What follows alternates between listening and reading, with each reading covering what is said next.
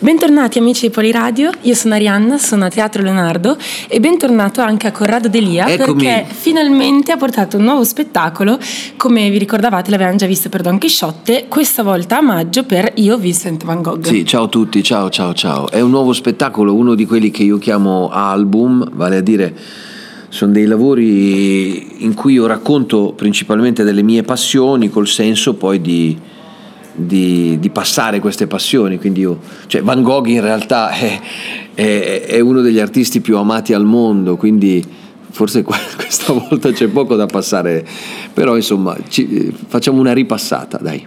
Allora, mh, la prima cosa che vorrei chiederti è proprio perché ti abbiamo già visto con un altro spettacolo a novembre, che cosa hai fatto in questi ultimi tempi? Occupiamoci un po' della tua vita personale. Oh, guarda, allora dal, dal punto di vista lavorativo eh, ho girato con diversi spettacoli, eh, sia in, in tutta Italia.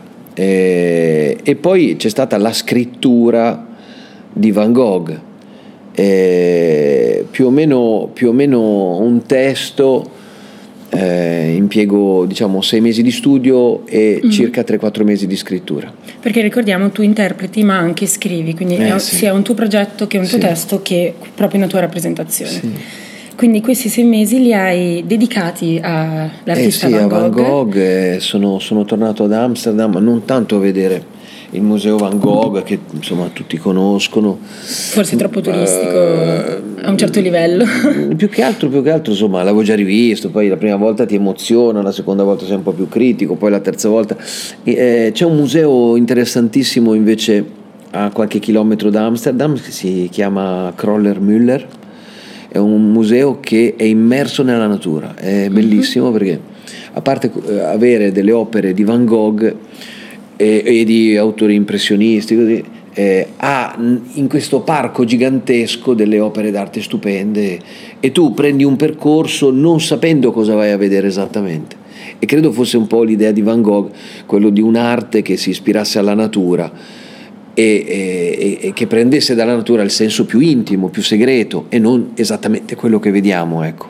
E come mai proprio Van Gogh? Per tirare fuori questa magari intimità o la, la sua follia? Cioè come mai la scelta di questo artista? È come chiedere a una donna perché sta con quell'uomo lì e non con un altro. Ok. Le scelte in realtà, in realtà Quindi cioè, è una scelta personale? È una scelta dettata dalla tua persona? Oppure... la scelta, la scelta sai, per- perché uno ha una passione? Perché eh, davanti a un quadro piangi e magari davanti a un altro no? Perché tremi davanti a un'opera d'arte e davanti a un'altra invece no? Eh, eh, Non ci è il segreto, è il segreto, no, è una cosa che perché anche a teatro, perché qualcosa lo senti più tu, altri no. Alcune spiegazioni sono logiche, altre invece sono, sono veramente recondite, sono nascoste, esattamente come l'amore.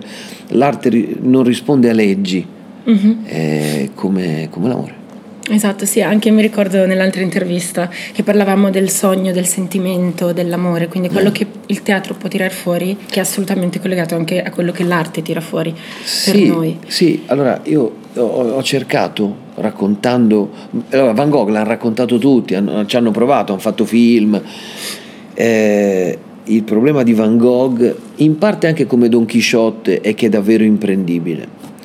E quindi il problema è, io non volevo né descriverlo, Mhm. descrivere la vita, o- perché tutti sappiamo tutto di Van Gogh, che insomma, è morto, si è sparato, gli hanno sparato, si- sì, rimane esatto. il dubbio su quella cosa lì. Sappiamo i dubbi, sappiamo le cose Ecco, certe. Però di Van Gogh sappiamo bene o male tutto. Eh, solo che mi piaceva vederlo da dentro. Cioè, Mhm. che cosa Van Gogh provava? Che cosa Van Gogh provava prima di dipingere la notte stellata, prima di dipingere il caffè di notte? Eh, che, che cosa lo muoveva? Ecco, ho cercato di rendere questa cosa qua. Quindi un, un Van Gogh intimo. Ok, quindi nel monologo che, che terrai poi non sarà un racconto della sua vita, ma sarà invece un racconto di come lui viveva la vita, forse Sì, no- non c'è niente, eh, non- io non mostro un quadro per capirci, non, non mostro, eh, non racconto niente di specifico di Van Gogh.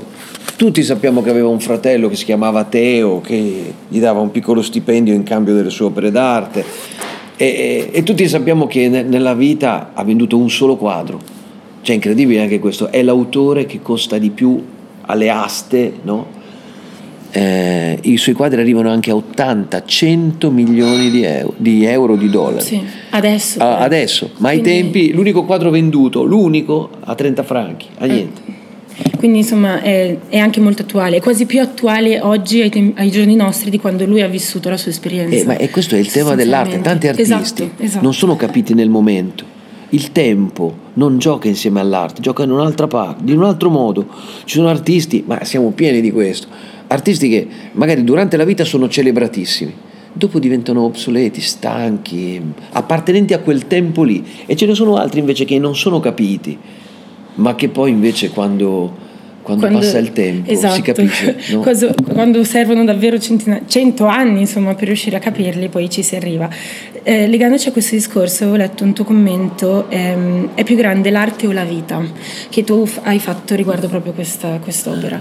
Eh, provi a riportare questa tematica anche nello spettacolo? Assolutamente sì, è, è il tema dello spettacolo. Eh, per un artista L'arte e la vita in qualche modo sono la stessa cosa, l'artista si consuma nell'arte, la vita, la vita non è altro che l'arte, l'abbiamo, l'abbiamo visto anche con Beethoven, c'è, c'è, proprio un parallelismo tra Beethoven e Van Gogh, sarebbe bello scrivere un libro su questo, tutte e due eh, incompresi, tutte e due molto particolari, burberi, mm-hmm. eh, mhm. che vivevano entrambi solo per la propria arte, eh, pessimo rapporto con gli uomini, pessimo rapporto con le donne.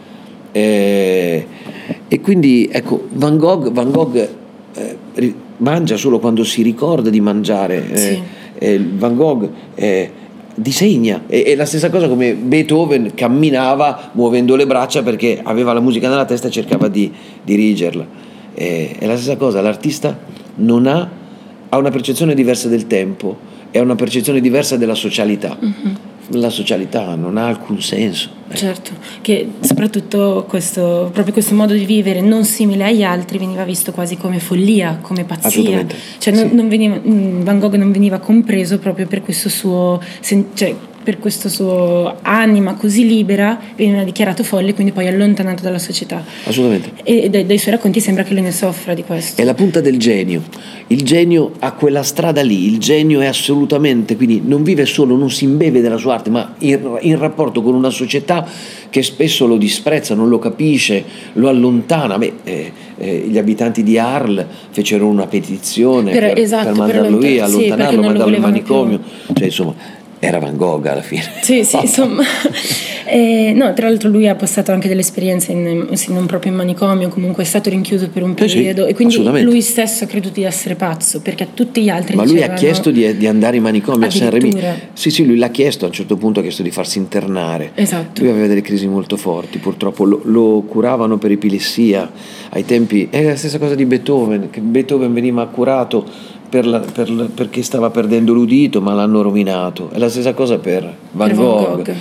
Cercavano di curarlo, ma sbagliavano la cura. Ecco. Quindi, come, come, ultima domanda, così poi ti lascio la preparazione dello spettacolo, sì. questa follia, questa punta di genio, come la riporterai sul palco? Eh, come la racconterai? Eh, in pratica, eh, mettendo insieme i due percorsi, c'è un percorso molto intimo, molto personale, uh-huh. vibrante, davvero commovente, in cui lui racconta no? i passi delle sue esperienze, dall'altro ci sono momenti veramente molto forti, molto brutali, con una musica elettronica molto importante e con una luce che io adesso mostrerò, che tu poi racconterai okay. ai, ai, ai, tuoi, ai tuoi radioascoltatori. Questo, ho questo onore eh, di poter vedere prima. e, e con, questo, con questa scena che eh, eh, sembra semplice, in realtà è complicatissima perché ci sono più strati di teli, mm-hmm. eccetera, eccetera, e sembra davvero, mi sento dentro a un quadro con questi colori che sono colori LED.